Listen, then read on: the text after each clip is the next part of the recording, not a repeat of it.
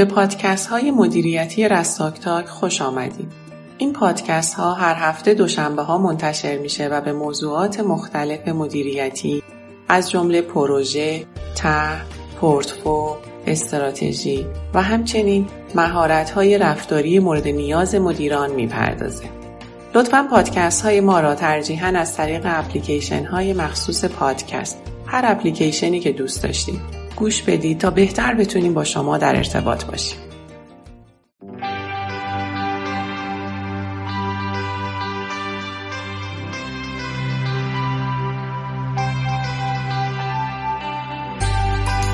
در این پادکست می‌خوایم در مورد مشکلی به نام درصد تکمیل یا پرسنت کامپلیت صحبت کنیم.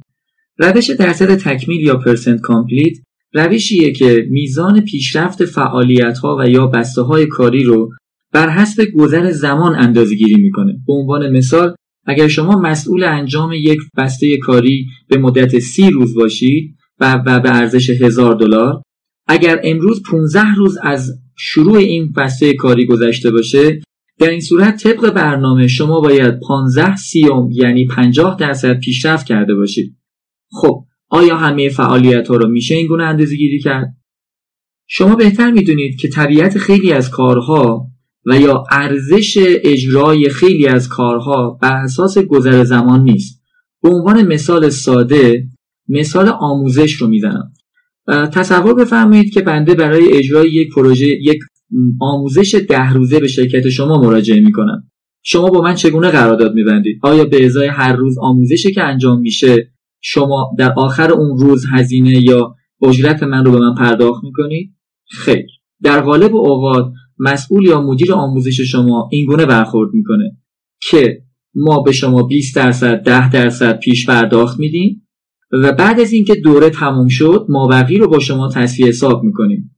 این به این مفهومه که اگر دوره به هر دلیلی توسط بنده در وسط کار لغو بشه، کنسل بشه یا ادامه پیدا نکنه، ارزش کار انجام شده به اندازه همون پیش پرداختی هستش که حد اکثر البته که پرداخت شده. در غالب اوقات حتی اون مبلغ اولیه برای شروع کار هم پرداخت نمیشه. یعنی برخورد ما برخورد 0% هست. یعنی در شروع و در طی کار هیچ ارزشی پرداخت نمیشه، ولی در انتها که کل کار انجام شد 100% اون ارزش پرداخت میشه. این روش و این نوع برخورد به هیچ عنوان درصد تکمیل نیست.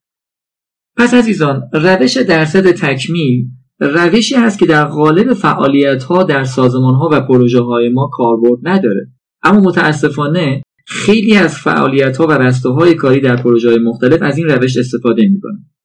از اونجایی که معیار پیشرفت در این روش گذر زمان هست، بسیار بحث برانگیزه و سلیقه‌ای برخورد میشه. برای همین در تمام جلسات معمولا صحبت از این میشه که چرا 60%، چرا 20% نه، یا من قبول ندارم که شما 80% پیشرفت کردید. از نظر من تا فلان کار انجام نشود پیشرفت کار به 80 نمیرسه، حتی به 60 هم نمیرسه. اینها بحث های سلیقه‌ای و بحث برانگیزه که روش درصد تکمیل ما رو با اونها مواجه میکنه. موضوع بعدی این که میزان دقت و صحت روش درصد تکمیل به شدت وابسته به سهلگیری و سختگیری مدیران ارشد سازمان، مدیر پروژه و یا کارفرما و یا ذی‌نفعان کلیدی است.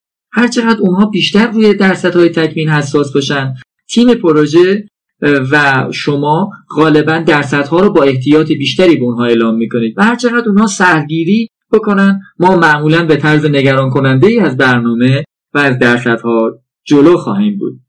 خب سیستم AirValue برای اینکه جلوی این مشکل رو بگیره، علاوه بر روش درصد تکمیل که البته منسوخ شده ترین روش هست، 5 روش دیگر رو به شما پیشنهاد میکنه که من در این پادکست به ذکر اسامی اونها بسنده میکنم و در پادکست های بعدی اونها رو بیشتر تشریح میکنم.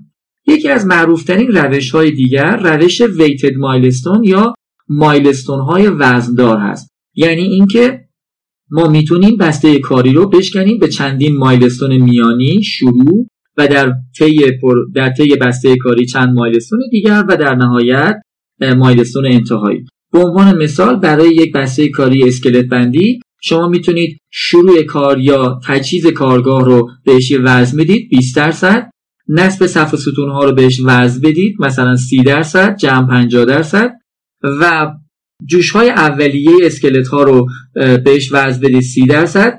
تکمیل جوش‌های نهایی و تست جوش میشه 100% و یا وزن باقی مانده رو بهش اختصاص میدید.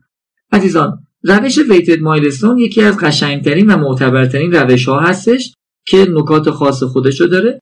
روش بعدی روش XY هست، شبیه مثال آموزشی که به شما زدم 20-80-0-100 که بهش میگن روش XY و معمولا در خریدها از این روش استفاده میشه.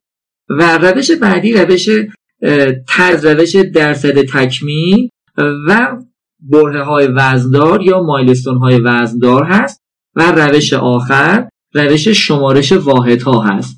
خب در این پادکست به این روش ها بسنده میکنیم. در پادکست های بعدی بیشتر در مورد این روش ها صحبت خواهیم کرد. متشکرم. تا پادکست بعدی، خدا نگهدار.